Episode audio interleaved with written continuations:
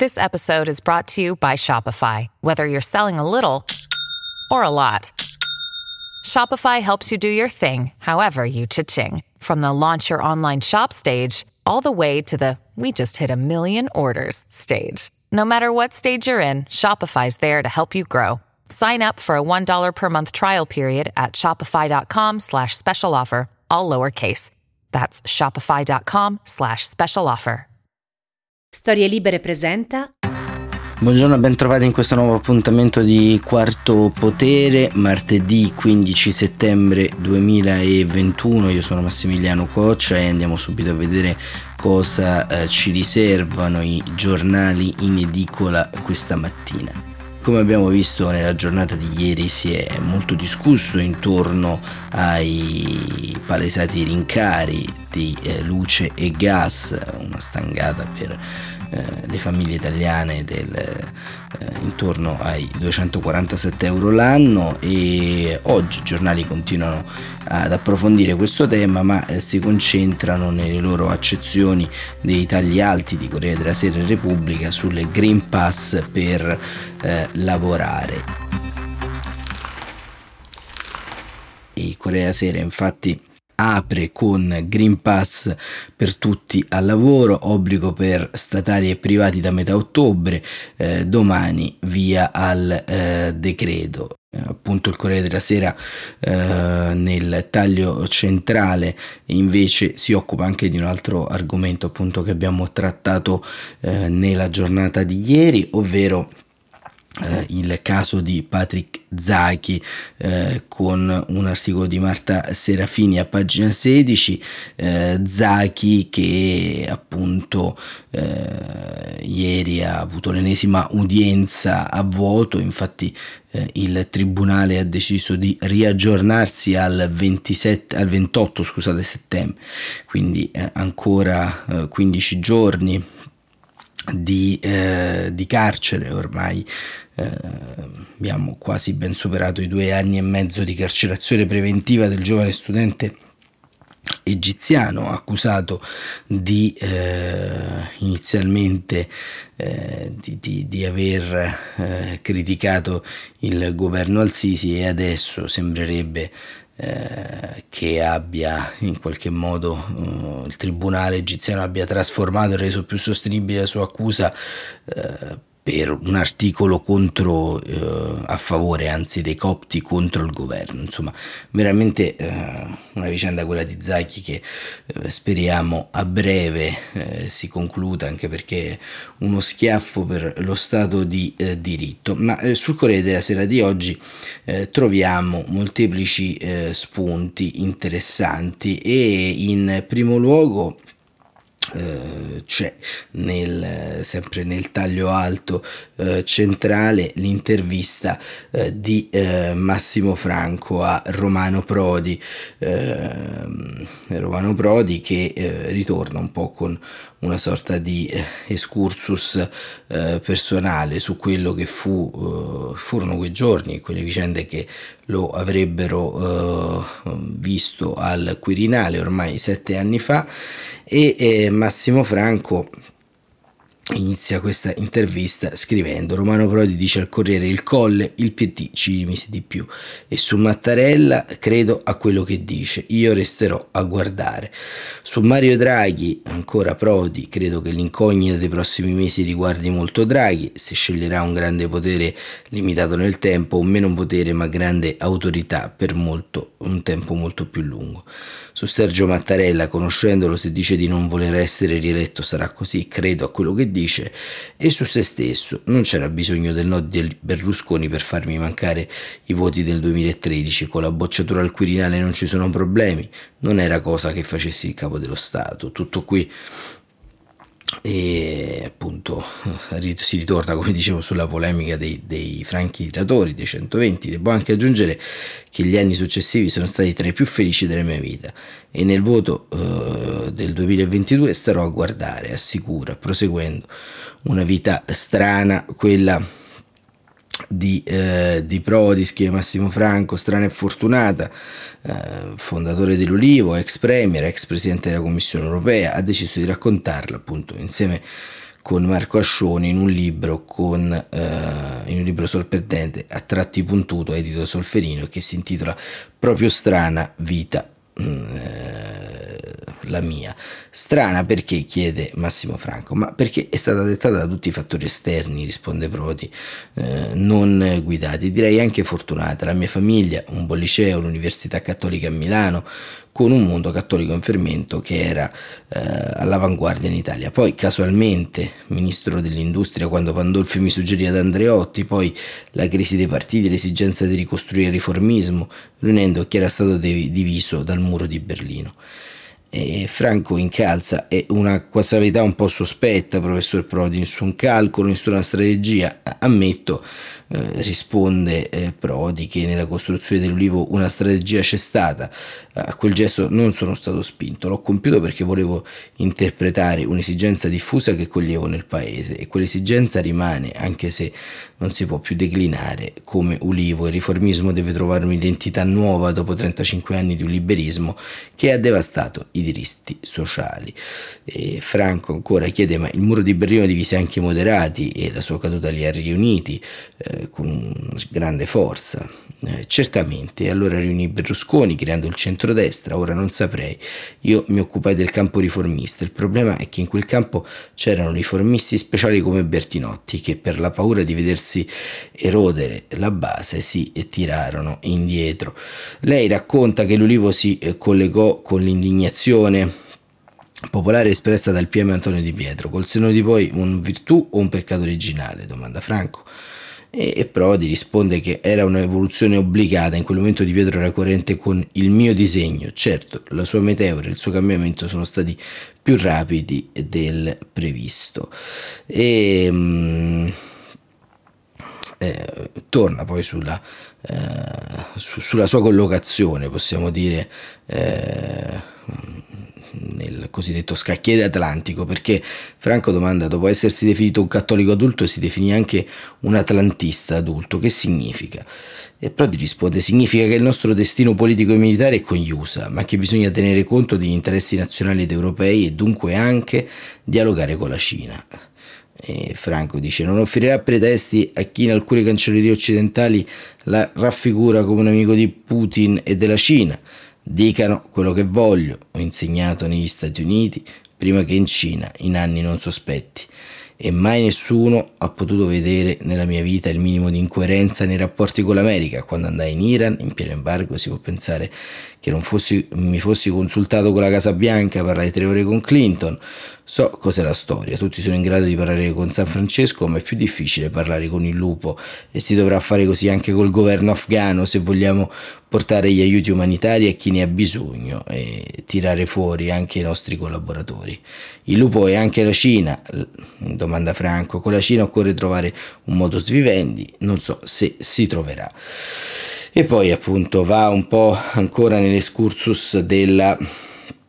come, come, abbiamo visto del, del, 2013, questa intervista che trovate oggi eh, sul, eh, sul, Corriere della Sera ed è anche un po' eh, significativo perché all'intervista di eh, Romano Prodi ehm, risponde eh, Fausto Bertinotti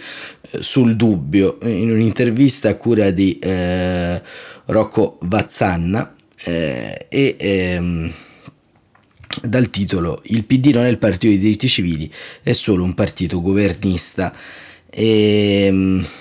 Rocco Vazzanna scrive: Presidente Bertinotti, Romano Prodi ha suggerito al PD di porre maggiore attenzione ai diritti sociali, lavoro, scuola, salute e revival perché l'affermazione dei diritti individuali avviene solo se esiste una rete sociale. La convince questa analisi?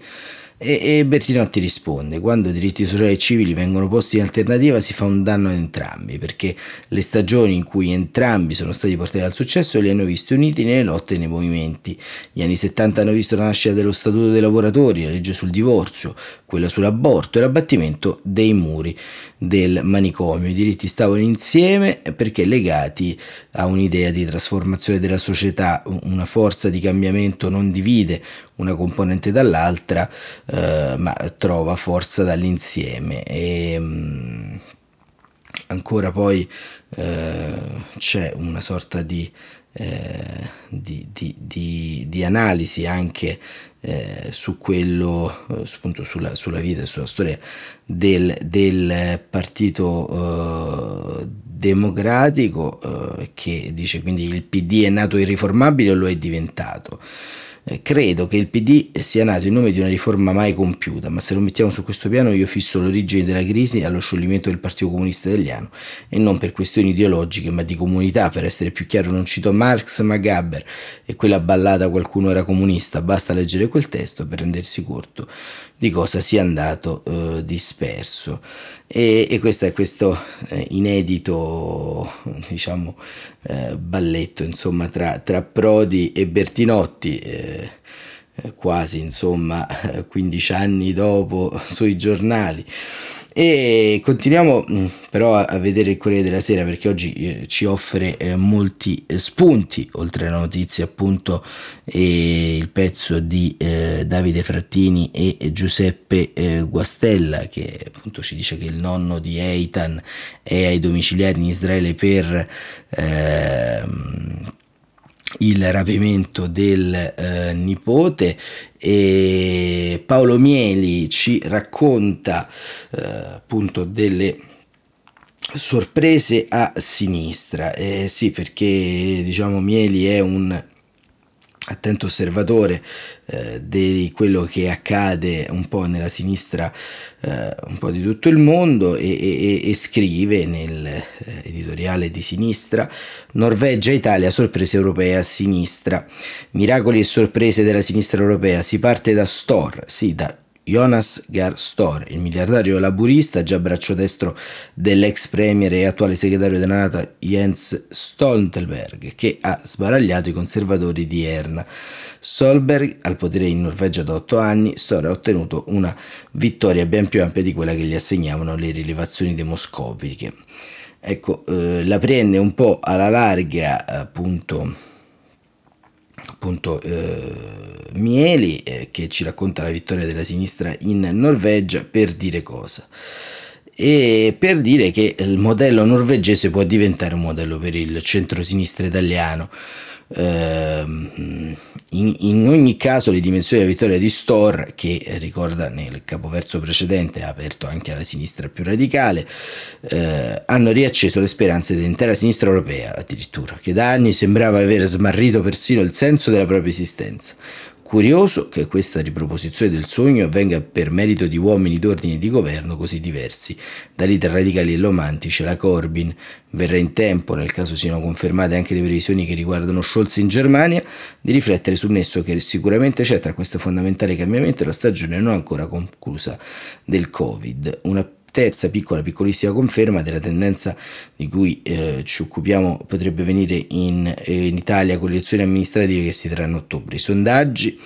prevedono una vittoria netta del centro-sinistra, quantomeno nelle più importanti città. Se ciò si verificherà, Forza Italia, Lega e Fratelli d'Italia dovranno prendere atto una volta per tutte che l'amalgama del loro campo non sta funzionando. Beh, insomma,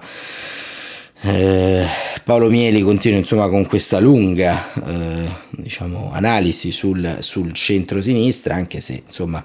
eh, confondere sempre il voto politico con il voto politico nazionale è un po' eh, diciamo poco eh, poco giusto, anche perché le forze progressiste hanno sempre dimostrato un radicamento territoriale comunale molto eh, più ampio nel corso del tempo, ma soprattutto diciamo confondere l'Italia con la Norvegia, insomma, o quantomeno paragonarle mi sembra eh, un po' diciamo eh, ottimista, mettiamola così. E mh, mm, lasciamo il Corriere della Sera per andare eh, dare un'occhiata a Repubblica. Come dicevamo, apre sempre con il, eh, con eh, il titolo Green Pass per lavorare eh, e poi eh, c'è eh, un editoriale del, di Luigi Manconi su una eh, vicenda che abbiamo um, attraversato anche qui ieri, nella giornata di ieri, ovvero sulla grande partecipazione che si sta eh, eh, concentrando intorno ai referendum su cannabis ed eutanasia proposti dalla eh, Galassia eh, Radicale, dall'associazione eh, Luca eh, Coscioni di Marco Cappato e da appunto Radicali Italiani di Riccardo Maggi per quanto riguarda la cannabis. Luigi Manconi commenta perché torna la partecipazione Manconi scrive sarà una sorta di effetto collaterale o l'esito di una felice eterogenesi dei fini. Fatto sta che La grande bonaccia delle Antille, un romanzo di Italo Calvino, rappresenta rappresentata dall'esecutivo Draghi, sembra produrre sotterranei e fertili sommovimenti. Eh, secondo Manconi, infatti, sarà una sorta di effetto collaterale oppure l'esito ehm, appunto di una eterogenesi eh, dei fini. Il governo unità nazionale, con tutti dentro quasi, la figura dominante come non mai del Premier, stanno svuotando di senso il ruolo dei partiti, concentrandolo a Palazzo Chigi, tutti i luoghi e i tempi della decisione politica. Ne risulta appiattita e assopita la funzione del Parlamento ridotta a poco più che uh, atti- di un'attività di tribuna. Le relazioni tra i partiti in apparenza altamente conflittuali producono uno stato definibile con le parole di un altro scrittore, Sandro Veronesi, caos calmo e le formazioni politiche tradizionali sembrano destinate a perdere o a vedere illanguidire la propria soggettività, ovvero l'identità culturale, la capacità di iniziativa eh, indipendente, la possibilità di creare la comunità e legami forti tra gli associati. E Manconi scrive ed è proprio in questo momento cruciale che la soggettività politica che non si esprime più nelle sedi classiche tende a scappare da tutte le parti, cercando nuove modalità di comunicazione iniziativa, una sua forma regressiva è costituita dalla mobilitazione Novax, un'altra forma da seguire con massima attenzione è quella della partecipazione eh, alla raccolta delle firme per i referendum. È accaduto che nelle ultime settimane le sottoscrizioni dei quesiti referendari abbiano ottenuto un ampio successo, non solo per referendum sulla giustizia promossi dal Partito Radicale dalla Lega, ma anche per quelli per la depenalizzazione dell'eutanasia e della coltivazione per uso personale della cannabis. Per quest'ultimo 385.000 firme in tre giorni promossi dall'Associazione Luca Coscioni e da un'ampia costellazione di movimenti. Tale successo si deve nel caso degli ultimi due referendum al combinarsi due fattori, l'introduzione della possibilità di firma digitale grazie all'iniziativa dei radicali Staterini e Maggi ha incentivato e facilitato l'adesione della componente della società italiana maggiormente digitalizzata, quella giovanile, e questo ha fatto sì che l'età dei sottoscrittori si sia notevolmente abbassata. Tutto ciò dovrebbe rappresentare una gran bella notizia, a prescindere dal giudizio sul merito dei singoli quesiti e appunto Manconi poi eh, prosegue appunto soprattutto sostenendo eh, le, le, tesi eh, appunto del, del, sì alla, alla depenalizzazione appunto della coltivazione domestica della cannabis con citando i procuratori nazionali Franco Roberti e Cafiero De Rao che si, esprime, si appunto sono espressi nel corso del tempo a favore in quanto ridurrebbe la necessità per il consumatore di droghe leggere di rivolgersi alla manovalanza criminale e, ed è sinceramente appunto come dice Manconi un fattore su cui riflettere questo combinato disposto appunto di record di firme e di eh, volontà da parte un po' dell'opinione pubblica di abbattere diciamo eh, i vecchi eh, possiamo dire le vecchie questioni italiane che rimangono lì come, come morire come vivere e, e soprattutto che tipo di, diciamo, eh, di, di pena andare incontro se si vuole procedere con una sorta di autodeterminazione. E, e, e poi il fatto quotidiano invece ritorna, come abbiamo detto, sul sulla questione della stangata eh, delle bollette dovute ai boom del gas perché fa una prima pagina molto diciamo molto eloquente in cui c'è il ministro Cingolani eh, seduto sul carbone con alle spalle delle ciminiere e, e, e titola eh, bollette tutte le balle contro gli eh, ambientalisti. Cingolani a casa, i Verdi reclamano le sue dimissioni, Conte e i ministri del Movimento 5 Stelle lo incontrano, ora devi coordinarti eh, con noi e lui fa marcia indietro eh, sulle eh, sul, eh, sul, nucleare. E appunto il, ehm, il, il fatto quotidiano eh, poi nel, nel, taglio di sinistra eh, attacca Calenda che è assente in Europa eh, 71 eh, diciamo eh, 71 eh, assenze su 75 eh, scusate su, su 73 sedute e ehm, e, e, e, appunto poi si, eh, si, si, concentra sul dibattito vaccinale. E eh, appunto eh, invece eh, Luca De Carolis eh, sul Fatto Quotidiano racconta l'incontro tra Conte e Cingolani, niente mh, mm, nucleare coordinati con noi. De Carolis scrive la forma è salva, mentre la sostanza è tutta da vedere, ma l'avvocato voleva innanzitutto quello, mostrare che il ministro, invent- il ministro inventato da Beppe Grillo, Stefano Cingolani, deve rispondere anche a loro, ai 5 Stelle, e soprattutto a lui, a Giuseppe Conte, per questo il presidente del Movimento 5 Stelle lo dice ai microfoni, ma lo conferma anche nei colloqui privati. Sono soddisfatto, è andata bene.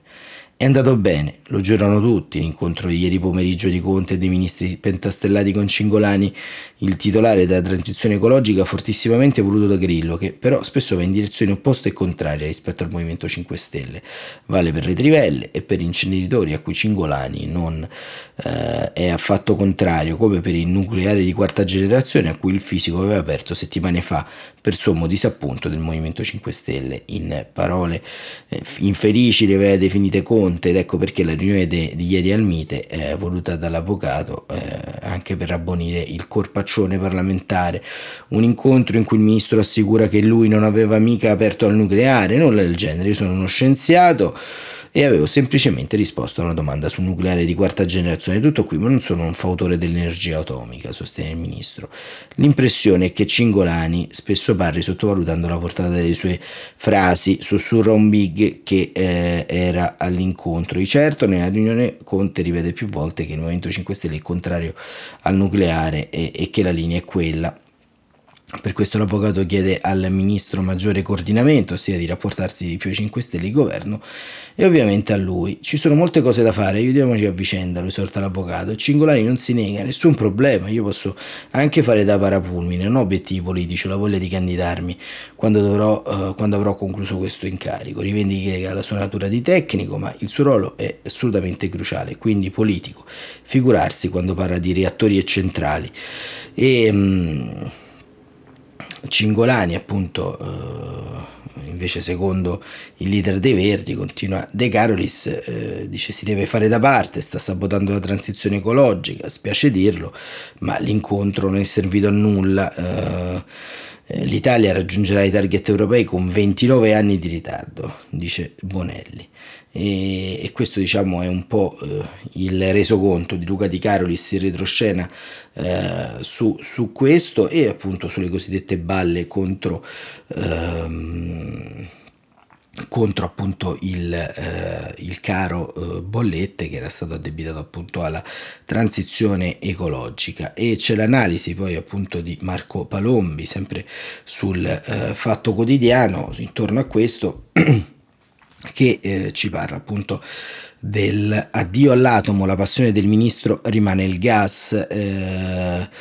appunto ritorna uh, sul, sul, fatto che il nucleare era un ballon de sé e come ognuno dei palloni che il ministro Cingolani manda in aria è il gas che lo sgonfia. Uh, è evaporata a seguito dell'incontro ieri con i grillini come d'ordinanza franco e cordiale, addirittura proficuo, la frescaccia dell'atomo di nuova generazione resta appunto il gas l'uomo del nuovo governo che viene dalla frontiera della tecnica e della ricerca è eh, in materia di energia in ritardo di un ventennio sul dibattito, non ne conosce i contorni, non ne comprende lo sviluppo al di fuori delle compatibilità economiche per come la intendono le imprese. Abbiamo guadagnato finora, vogliamo continuare a farlo in futuro allo stesso modo, la società s'accoglie i danni. Il ministro scienziato della transizione ecologica è riassunto tutto in quella frase benedetta affidata al Corriere della Sera da John Kerry, oggi inviato speciale per il clima del presidente Biden, il ministro Cingolani mi ha mostrato le mappe dei gasdotti esistenti e in discussione. Ma attenzione, il gas naturale è comunque un combustibile fossile composto all'87% di metano, quando lo bruci crea CO2 e quando lo sposti possono esserci perdite molto pericolose.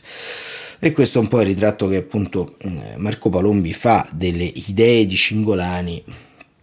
intorno al, eh, diciamo alla questione eh, energetica e al, eh, appunto ai rincari, eh, e ai rincari in, in bolletta. E ancora un commento eh, su quello che appunto ieri raccontavano i giornali sempre dal fatto quotidiano di Elisabetta Ambrosi. Deve essere stata l'euforia, infatti ieri per sbaglio hanno intervistato entrambi, cioè Repubblica e la Stampa, lo stesso luminare Davide Tabarelli di Nomisma. D'altronde i giornali del gruppo Gedino stavano nella pelle quando l'altro giorno il ministro Cingolani ha dato l'assist parlando di un imminente aumento del 40% delle bollette. Finalmente hanno potuto dire a scapito dei loro inserti verdi e blu che la transizione ecologica non sta in piedi. D'altronde qui si pensa al Green Deal e a Greta non si vedono le questioni eh, centrali come l'economia, sempre da Barelli, il tutto condito con un elogio nucleare come quello fatto da Federico Rampini, ormai più a destra dei giornali di destra,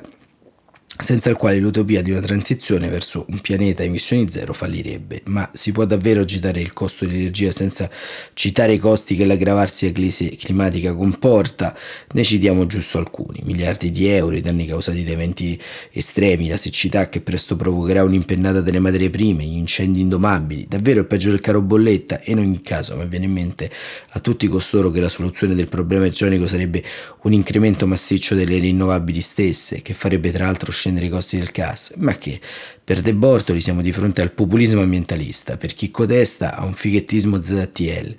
Loro, insomma, sono i paladini dei poveri e delle famiglie, poveri che quest'estate sono stati a 40 e passa gradi per oltre due mesi in città, poveri che tra un po' non potranno manco permettersi l'acqua e il pane se il mondo continua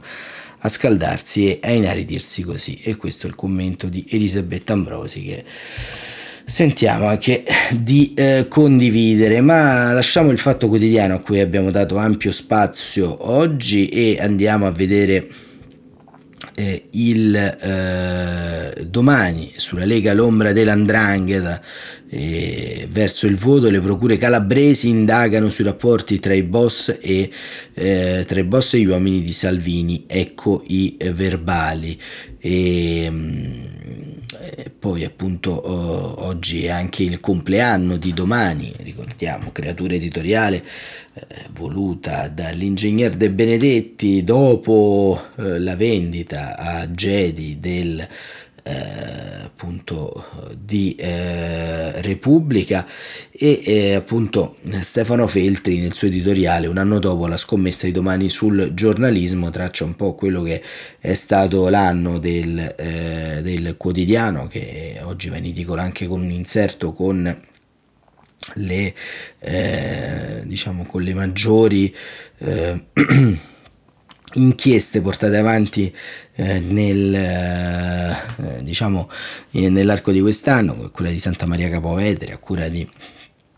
Nello eh, Trocchia o, o, o, tante, o tante altre, eh, altre, altre inchieste, analisi approfondimenti eh, che, eh, che, appunto eh, ci sono, ci, sono, stati nel corso di questi anni. E, e, un approfondimento interessante su domani è quello di Daniela Preziosi sul voto nella città di Torino, perché appunto vediamo che le eh, elezioni amministrative sono alle porte, eh, stenta un po' a nascere il dibattito e Daniela Preziosi ci racconta il gli ex PC tendenza Lega che vogliono che Torino svolti a destra e ci fa il ritratto appunto di Alberto Nigra che dopo aver attraversato il PC, il PDS e DS sostiene il progresso Torino, il candidato del centrodestra da Milano contro quello del centrosinistra eh, lo russo. E Daniela Preziosi in questo articolo appunto eh, eh, racconta di questa strana lista civica che mette insieme un po' i SITAV, alcuni pezzi del Partito Radicale e eh, altri eh, diciamo altri pezzi insomma eh, da, da, 90 della politica torinese che però eh, principalmente si erano eh, schierati solitamente con le coalizioni di centrosinistra. Da leggere perché è molto interessante così come da leggere anche il manifesto di oggi che apre a tutta pagina sempre sulla polemica eh, contro Cingolani insostenibile con la foto del ministro Cingolani. Il ministro della finta transizione ecologica Cingolani finisce nell'angolo. Sul caro bollette di luce e gas promette interventi per mitigare la stangata, ma non dice come. Marcia indietro sul nucleare dopo un vertice con Conte e i ministri 5 Stelle, le associazioni ambientaliste. Basta sostegno alle fonti fossili, accelerare con le rinnovabili e anche Bruxelles insiste, indietro non si torna e mh, nel taglio centrale c'è appunto invece eh, l'appello di Zaghi disperato sono innocente liberatevi ehm, e, e, poi ehm, un articolo di eh, Luciana Castellina invece sul dramma dell'aborto clandestino e la normalità dello stupro, racconta un po' una retrospettiva politica sulle pellicole premiate al eh, Festival di Venezia che si è appena, appena eh, concluso. E mh, mm, andiamo a vedere anche il foglio ehm, che apre appunto col taglio alto su una eh, diciamo su, su un, uno scontro che c'è tra eh, Apple e Fortnite sul, eh, appunto su, sul regime di monopolio, una questione abbastanza complessa che ora non abbiamo tempo di eh, affrontare e Giuliano Ferrara eh, affronta invece l'azione la, uh, simbolica di Alexandra Ocasio Cortez nella scena di gala del, del Met Gala eh, che si è presentata con un abito bianco con su scritto Tax Deric tassare i ricchi. Eh, po- a poco più di 30 anni bella faccia e bel corpo eletta giovanissima alla Camera dei rappresentanti due volte al Queens nel Bronx dove nacque con sangue portoricano nelle vene è socialdemocratica nemica di Wall Street e del capitalismo. È andata alla costosa festicciola di Ann Wintour in Met Gala vestiva un abito bianco eh, fasciato su un un, eh, sono stampato in caratteri rossi allegri, tax derict, tassiamo i ricchi, un caso di vanità, un caso di ipocrisia. Eh, e eh, diciamo eh, queste sono le domande che si pone, eh, si pone Giovanni Ferrari dice non pare al di là del naturale compiacimento per un sé mobile ben presentabile Sandra Casio Cortez ama posare da quel che è una combattiva nata eh, per fare eh, sensazione, una specie di Nomchowski femmina, eh, una ultra eh, sanderista che vuole l'istituzione della sanità gratuita, eh, la fine del sistema carcerario americano, lo smantellamento delle reti protettive anti-immigrazione. E, insomma, caro Giuliano Ferrara, insomma, fino a questo momento tutti i pregi, ma eh, appunto leggete l'editoriale sicuramente interessante di eh, Ferrara eh, su eh, Alessandro Casio Cortes che ne tratteggia un po', speriamo non con la stessa scarsa fortuna eh, di quello che ebbe eh, di Greta Thunberg, perché diciamo l'attaccò veemente. E andiamo a vedere ancora eh, qualche altra prima pagina e qualche altro spunto utile, abbiamo veramente pochi minuti. Avvenire eh, titola su eh, appunto un eh, tema molto, eh, molto importante, eh, ovvero quello che il Papa ha detto in, nelle visite di questi giorni in, ehm, in una serie di paesi del patto di Visegrad, in Ungheria e Slovacchia, rispettare la croce. Non riduciamola al simbolo politico, dice Papa Francesco, la fede è salvezza e ai Rom la Chiesa è la vostra casa. Eh, vanno eh, rifiutati gli stereotipi e i pregiudizi. Eh, poi appunto eh, parla appunto delle eh, vittime in Italia eh, che sono 130.000 e che a venire appunto dà anche notizia dell'estensione del Green Pass eh, a, a, a tutti. E da segnalare anche sul manifesto, scusate se faccio un passo indietro, eh, ma eh, diciamo un articolo di eh, eh, Dorella Cianci eh, sul eh, manifesto appunto su questo viaggio tra Ungheria e eh, Slovacchia dal titolo Disonerato il nome di Dio tona il Papa eh, il peso della storia delle deportazioni l'incontro con la comunità ebraica a Sarajevo. Eh, scusate a non a Sarajevo a Bratislava. Oggi Papa Francesco farà ritorno a Roma dopo i giorni trascorsi tra Ungheria e Slovacchia sotto la protezione come ha detto di tanti eroici confessori della fede che furono vittime di ostilità ostilità e persecuzioni. Ed Orella Cianci eh, appunto ripercorre un po' il viaggio di Francesco in queste terre abbastanza difficili, possiamo dire, e anche isolate nel corso del tempo da una serie di primi ministri, insomma, che diciamo non l'hanno agganciate al resto del, diciamo, del continente. Chiudiamo solamente leggendo poi il titolo di Libero, Draghi non fare scherzi, dopo la luce occhio a casa e pensioni come direbbe Troisi, ora se lo segna Draghi che non deve fare scherzi, se no libero si può in qualche modo innervosire. La verità di cure di Covid si può parlare solamente per farle a pezzi, anche qui un titolo del quotidiano diretto da Maurizio Belpietro sull'emergenza Covid e, e poi eh, finalmente eh, si è svelato il mistero della persecuzione eh, di Zaghi, ce lo dice eh, la verità, eh, Zaghi è perseguitato perché è cristiano, ma non l'hanno detto. E questa è anche un'altra chiave di lettura interessante. E poi nel taglio basso si parla del libro di Joseph Ratzinger, il Papa Emerito, è necessaria l'ecologia dell'uomo. È veramente tutto. Per oggi, una rassegna stampa come avete visto abbastanza frastagliata, eterogenea, dal Green Pass passando per eh, la eh, politica interna del centro-sinistra, arrivando a Zaki, eh, la stangata da 1300 euro per le famiglie e eh, diciamo il dibattito contro e intorno al ministro Cingolani, insomma ci sono tanti argomenti per riflettere e, discutere nelle ore che rimarranno nella giornata di oggi, di questo giorno appena iniziato, di questo mercoledì 15 eh, settembre e non mi rimane altro quindi che augurarvi eh, un buon proseguimento di giornata e noi ci sentiamo come sempre domani mattina alle 7.45 per Quarto Potere, la rassegna stampa di Storie Libere. Buona giornata.